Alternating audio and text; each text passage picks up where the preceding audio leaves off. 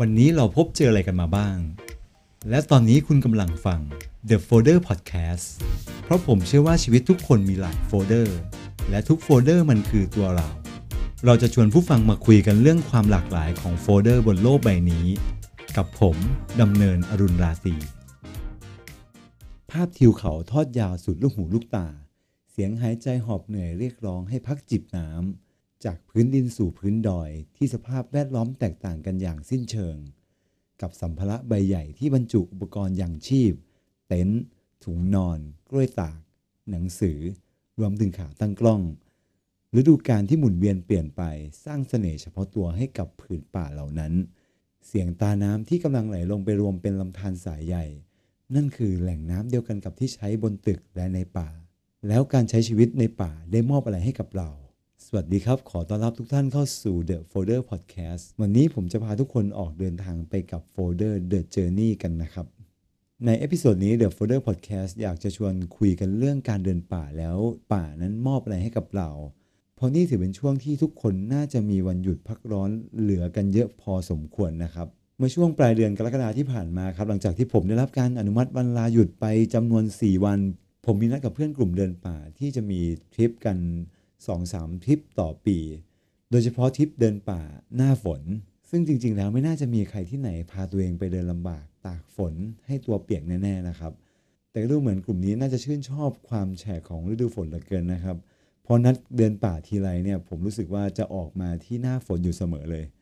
เอาจริง ๆ แล้วผืนป่าในช่วงนี้ถือว่ามีเสน่ห์มากอยู่เหมือนกัน ไม่ว่าจะเป็นความเขียวขจี หรือว่าเมฆหมอกลอยอยู่ใกล้ ๆ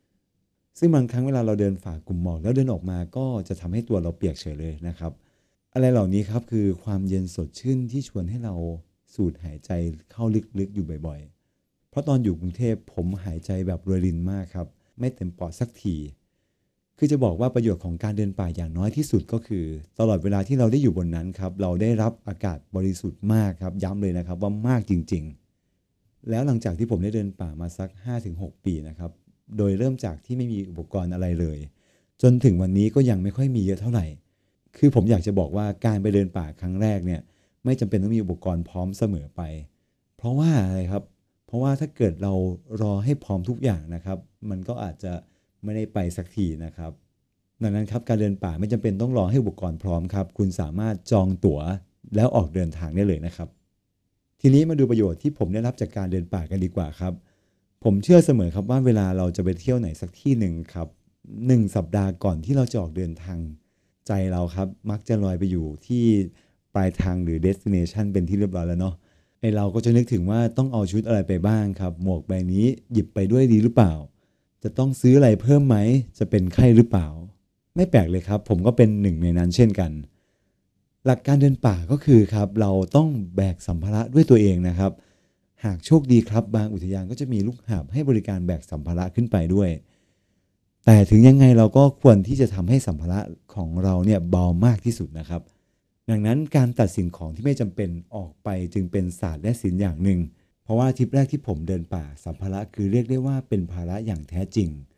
นึกอะไรออกผมก็จะยัดเข้าไปให้หมดนะครับ เอาไปเผื่อทุกอย่าง ปรากฏว่ากระเป๋าขาดระหว่างทางก็เคยเกิดขึ้นมาแล้ว อะไรเหล่านี้นะครับที่อาจฝึกให้เราเป็นคนเรียบง่าย แล้วก็โฟกัสไปในสิ่งที่จำเป็นมากที่สุด เพราะเราจะไปในสถานที่ที่ไม่เรียกร้องให้เราเอาอะไรไปเยอะแยะ นั่นแหละครับ มันเป็นเรื่องราวที่เราควรให้ความสำคัญเป็นอันดับต้นๆเลยละครับ ทีนี้เราลองมาสำรวจดูทางด้านความคิดกันบ้างครับ เคยไหมครับเวลาที่เรามองอะไรที่มันไกลออกไป ไม่มีอะไรมารบกวนสมองครับ มันอาจทำให้เราค้นพบคำตอบของคำถามที่ยังหาไม่เจอ หรืออาจจะเป็นไอเดียใหม่ ๆ ก็เป็นได้ครับ ด้วยสมองของเราที่เต็มไปด้วยความซับซ้อนนะครับ ธรรมชาติที่สงบครับ ก็จะช่วยปรับให้กลายเป็นเรื่องที่เรียบง่ายขึ้นครับ บ่อยครั้งครับที่สมองของเรามักวนเวียนหาคำตอบบางอย่าง ที่ทำให้เรานอนไม่หลับมาหลายวันหลายคืน บางคนถึงขั้นหลายเดือนก็มีนะครับ แล้วผมก็เป็นหนึ่งในนั้นครับหรือบางทีเราอาจจะกำลังหาไอเดียทำโปรเจกต์ใหม่ ๆ คิดยังไงก็คิดไม่ออกครับ ซึ่งคำตอบพวกนี้ครับมันก็ไม่ได้วิ่งเข้ามาในหัวเราง่ายๆเนาะ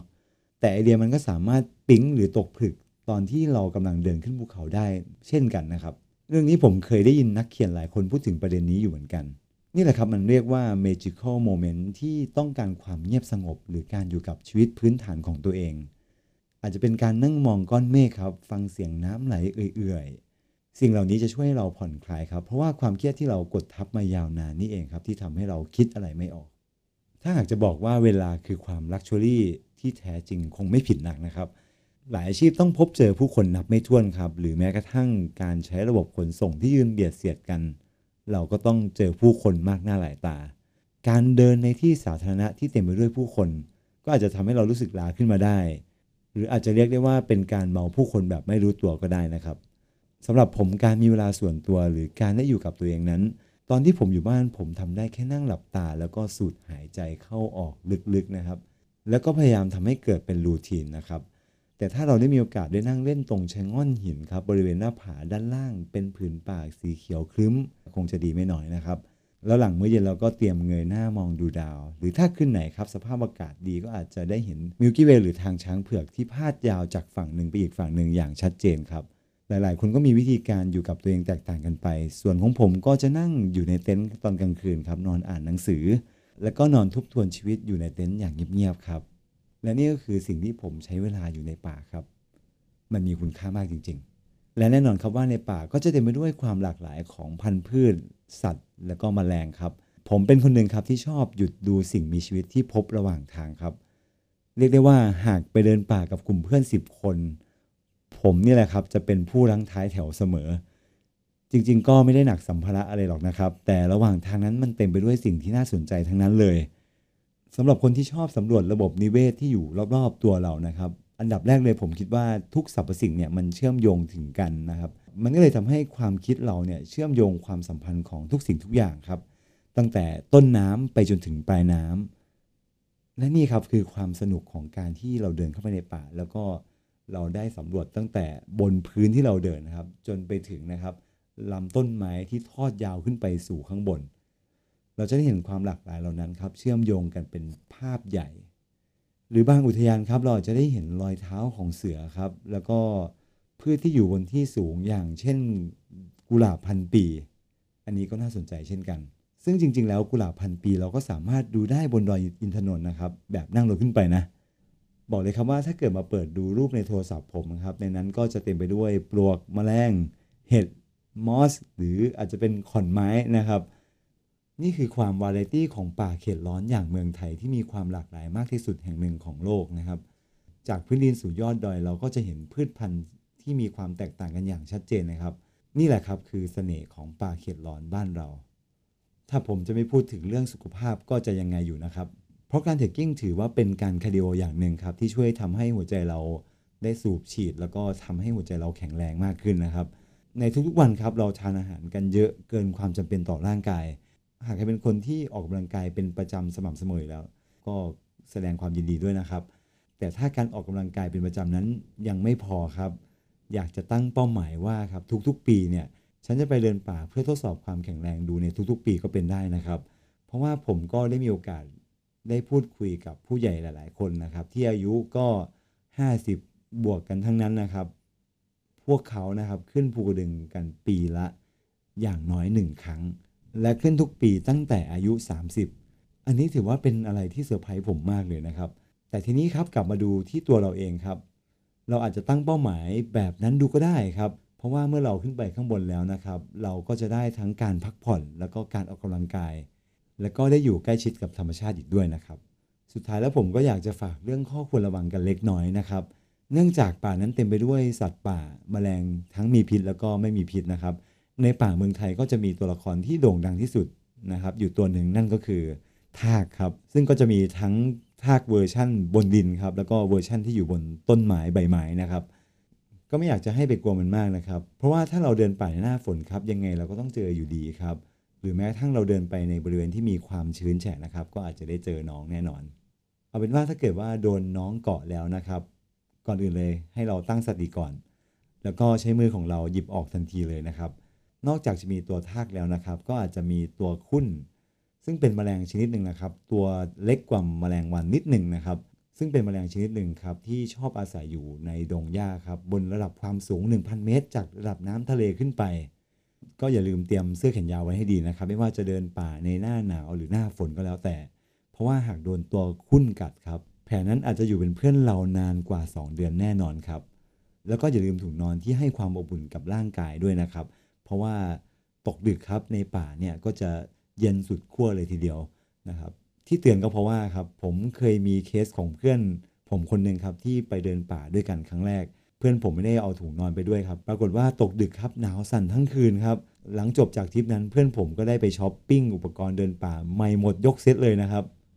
และคำเตือนสุดท้ายครับ เคยมีใครสักคนเคยพูดกับผมว่า ถ้าได้เข้าวงการเดินป่าแล้วนะครับ บอกเลยว่าลาออกยากมากครับ หากเป็นไปได้การใช้ชีวิตอยู่ในป่านั้น เราอาจจะมีการไปรบกวนนะครับธรรมชาติอยู่บ้างครับ แน่นอนครับเราอยู่ในสังคมบริโภคยุคใหม่ ก็อาจจะมีเรื่องขยะที่เกิดจากแพคเกจจิ้งอาหาร ก็อาจจะมีเรื่องขยะเกิดขึ้นแน่นอนครับ ก็อย่าลืมเก็บสิ่งแปลกปลอมเหล่านั้นกลับลงมาด้วยนะครับ เพราะมันคงจะดีไม่น้อยครับ หากเราได้เข้าไปเรียนรู้ธรรมชาติ แล้วกลับมาส่งต่อเรื่องราวดีๆ ไปสู่คนรุ่นต่อๆไป เพราะอย่างที่บอกครับว่าทุกสรรพสิ่งเป็นหนึ่งเดียว และนี่คือเบเนฟิตทั้งหมดของการพาตัวเองเข้าไปอยู่ท่ามกลางธรรมชาติ สิ้นปีนี้ครับผมก็หวังว่าคุณผู้ฟังจะไม่บอกกับตัวเองว่าจะหาเวลาไปเดินป่าสักครั้ง แต่ผมอยากจะเห็นคุณผู้ฟังลงมือจัดเวลาไปเดินภูกระดึงดูสักครั้งนะครับ ถ้าไปเดินกลับมาแล้ว อย่าลืมมาเล่าให้ผมฟังด้วยนะครับ สวัสดีครับ คุณสามารถฟัง The Folder Podcast ได้ทาง Apple Podcast Google Podcast Podbean Spotify และ SoundCloud The Folder Podcast เพราะชีวิตทุกคนมีหลายโฟลเดอร์